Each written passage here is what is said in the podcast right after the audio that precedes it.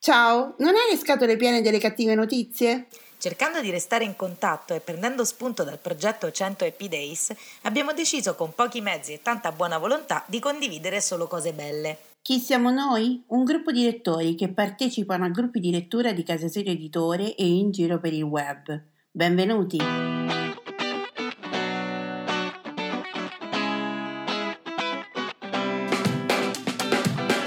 Ciao, sono Simona da Rocche di Papa.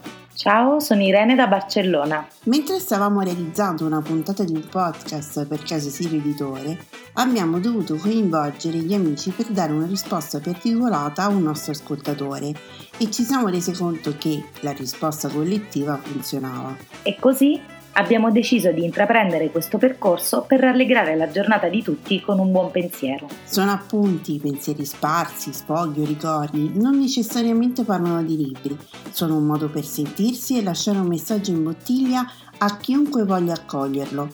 Ci siamo ispirati al lavoro fatto da Alessandra Pagani con il suo 100 Happy Days sull'omonimo gruppo Facebook.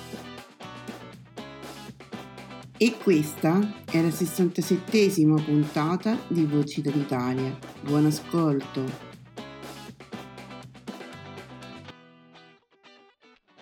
Ciao Maria da Roma. Vi leggerò due pagine dal libro La valigia di un autore russo, Sergei Dovlatov. Lui è pigro, ma talmente pigro, talmente pigro che mi ricorda qualcuno non mi fate stancare neanche a dire chi è. Mia moglie dice, è una follia vivere con un uomo che non se ne va solo per pigrizia. Mia moglie esagera sempre. Anche se è vero che cerco di evitare seccature, mangio qualsiasi cosa, vado a tagliarmi i capelli quando perdo il sembiante umano. In compenso mi faccio radere con la macchinetta, così per tre mesi non ci penso. Per dirla in parole semplici, non esco volentieri di casa. Voglio che mi lasciino in pace. Vi ricorda qualcuno per caso? Va bene, vado avanti. Quando ero piccolo avevo una tata che faceva tutto distrattamente perché aveva paura che la arrestassero. Una volta, mentre mi metteva dei calzoncini, mi aveva infilato tutti e due i piedi nello stesso buco. Era andato in giro così tutto il giorno. Avevo quattro anni e ricordo bene quell'episodio. Sapevo che mi avevano vestito nel modo sbagliato, ma non avevo detto niente. Non avevo voglia di rivestirmi e non ho neppure voglia adesso. Ricordo moltissime storie analoghe. Fin da bambino sono stato disposto a sopportare qualsiasi cosa pur di evitare seccature. Un tempo bevevo molto e di conseguenza parlavo in continuazione. Per questo molti pensavano che fossi socievole, ma bastava che tornassi sobrio e la socievolezza spariva senza lasciare traccia.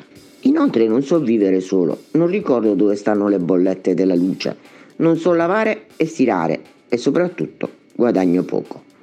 Preferisco stare solo, ma con qualcuno accanto. Mia moglie esagera sempre. Lo so perché continui a vivere con me, devo dirtelo? E perché?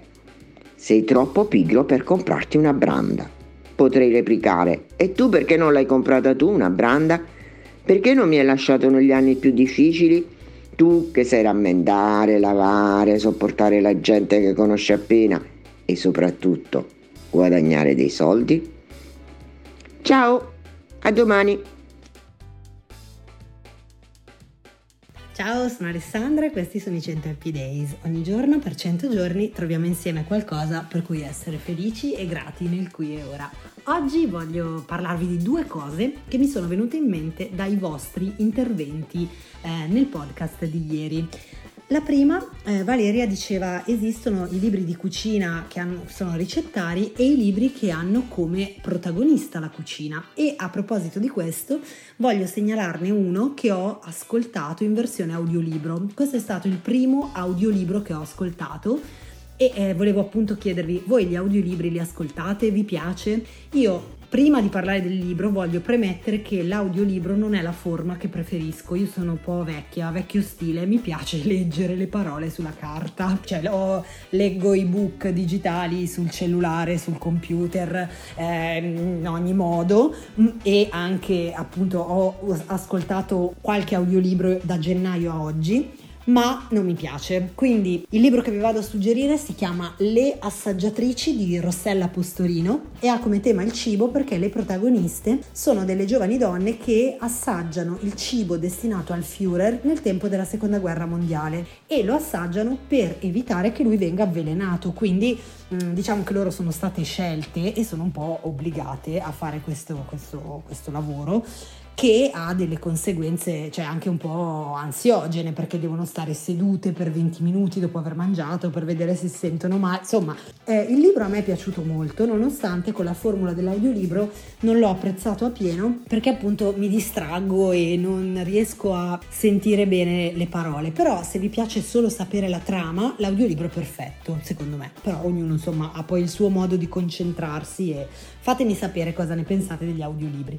Invece in merito a Marina che diceva mm, che, ha, eh, che, ci ha letto questa bellissima traduzione in siciliano monta- dell'incipit delle otto montagne di Paolo Cognetti, volevo rilanciare sui libri che contengono all'interno delle frasi o dei, mm, degli interi pezzi di, di, discorso in dialetto. Per esempio, uno, mm, un audiolibro che io ho letto contiene dei pezzi interi in calabrese. E io sono nata in Piemonte, cresciuta in Lombardia e sono di origini lunigianesi, quindi proprio io non lo so leggere il calabrese, infatti alla fine io volevo registrare questo libro come dono per il Centro Nazionale del Libro Parlato. Francesca Ferraro è stata ospite in una puntata pre- precedente del, del, nostro podcast e ero tutta entusiasta. Il libro si chiama Il postino di Girifalco, è pubblicato da Nutrimenti Edizioni di Domenico Dara, è stato scritto da lui, è del 2015. Io ero tutta entusiasta di questo libro che è molto carino, la storia è gustosa perché c'è questo postino che va ad aprire le lettere e si fa gli affari di tutti quelli del paese, poi le richiude bene per non farsi vedere e a un certo punto scopre varie cose e visto che lui ha una bella grafia inizia a rispondere alle lettere degli altri perché è bravo anche ad imitare le grafie delle persone e quindi crea dei problemi, molto divertente, carino. Domenico Dara scrive benissimo e intervalla all'italiano più eh, alto e più sofisticato delle intere espressioni in questo dialetto calabrese veramente eh, stretto per il mio orecchio, ma io non ci capisco niente di calabrese, che quando le leggi è un po' come Camilleri, no? Anche se non capisco il siciliano, quando leggi Camilleri non si sa come mai, ma capisci cosa c'è scritto anche nelle parti in siciliano, o meglio, intuisci un suono, un'emozione, cioè in qualche modo ci arrivi. Anche in questo caso eh, di Domenico Dara, anche se non, magari la parola in sé non ti è familiare, però funziona. Invece, quando ho provato a leggere l'audiolibro, un disastro perché la mia pronuncia è pessima. E anzi, io credo che uno dei punti di forza degli audiolibri potrebbe proprio essere avere il Camilleri letto in edizione perfetta nelle parti in italiano, quindi da persone professionali, ma poi far leggere le parti in dialetto a persone che vengono da quel posto e magari possibilmente dovrebbe essere tutto la stessa persona, però,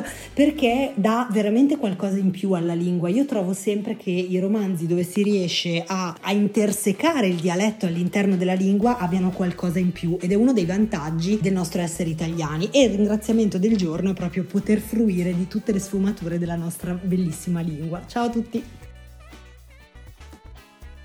Buon pomeriggio a tutti, sono Marina da Roma. Eh, il mio rapporto con l'arte culinaria risente dell'appartenenza a una famiglia che per natura e anche per tradizione cucina molto bene. Eh, mio nonno sapeva fare di tutto. Eh, lui nelle occasioni di festa sfornava torte che nemmeno il miglior pasticcere di caltanissetta. Mm, anche mia madre è un'ottima cuoca, le mie zie. Mia madre soprattutto è un'ottima sperimentatrice, devo dire. Lei fa ricette per la prima volta e riescono subito bene.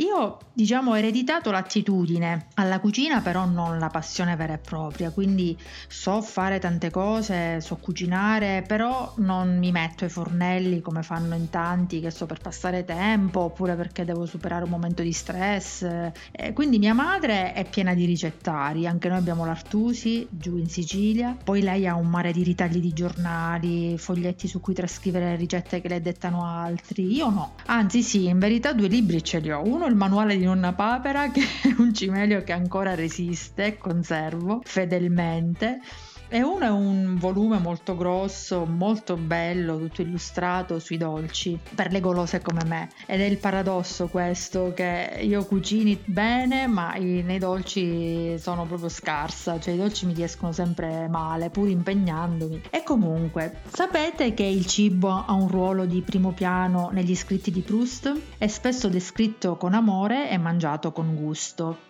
Fra i molti piatti che Proust fa sfilare davanti ai suoi lettori ci sono il soufflé al formaggio, l'insalata di fagiolini, la trota alle mandorle, la triglia di scoglio alla griglia, la razza al burro nero, l'agnello con salsa bernaise, il manzo alla stroganoff, una tazza di pesche cotte, la mousse di lamponi, una madeleine, la crostata di albicocche, di mele, un dolce all'uva, la crema al cioccolato e un soufflé di cioccolato.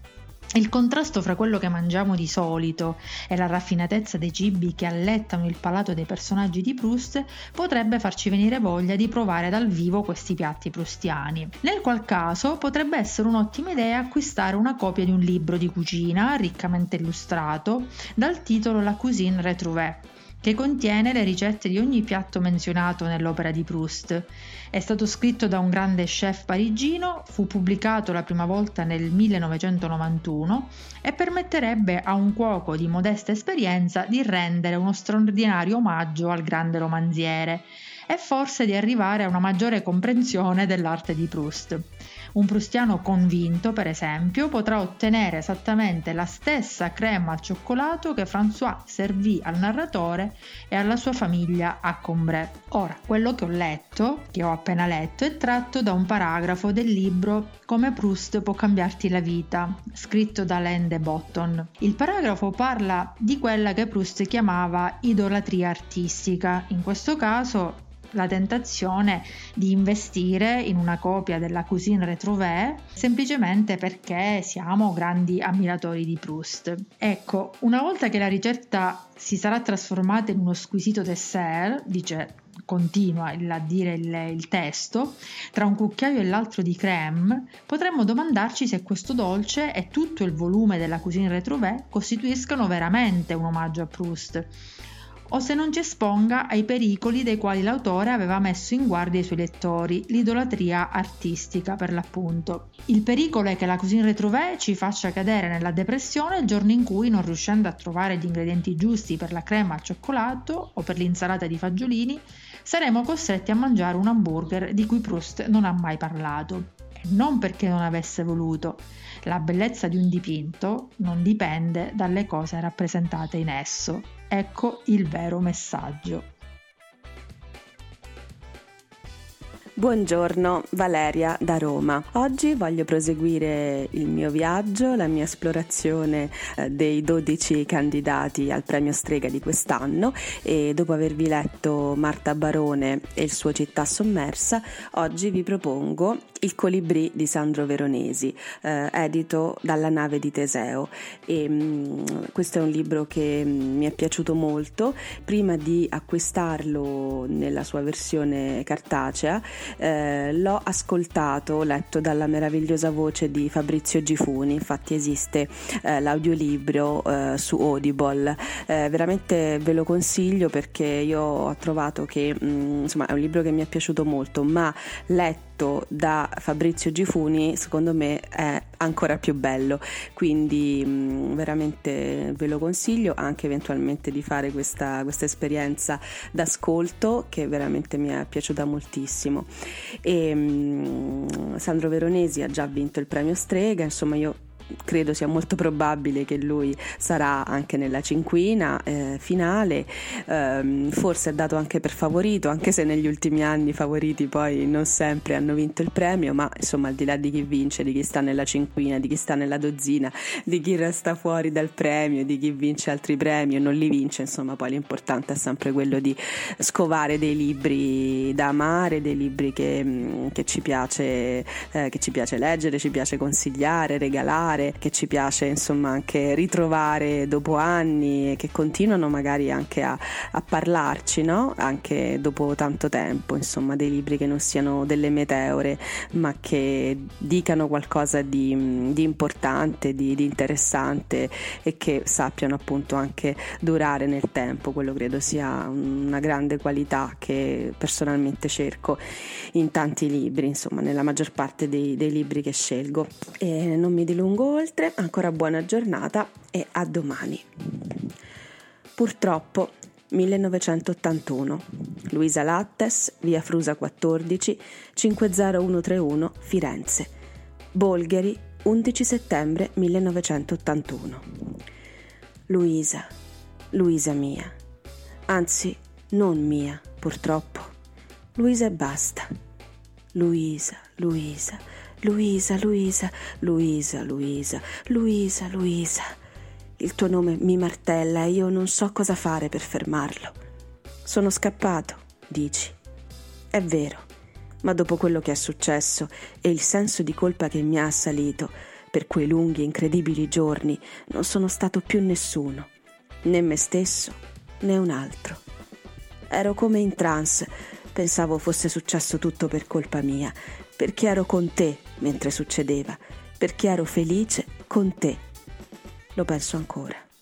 Ora tutti dicono che è stata la volontà di Dio o che era destino e tutte queste stronzate qui. E io ho litigato a morte con Giacomo e ho dato la colpa a lui e non ho nemmeno voglia di guardare in faccia i miei genitori. Sapere dove stanno mi serve solo per starmene da un'altra parte. Se sono scappato, Luisa mia, anzi non mia, purtroppo, Luisa e basta. Luisa, Luisa, Luisa, Luisa, Luisa.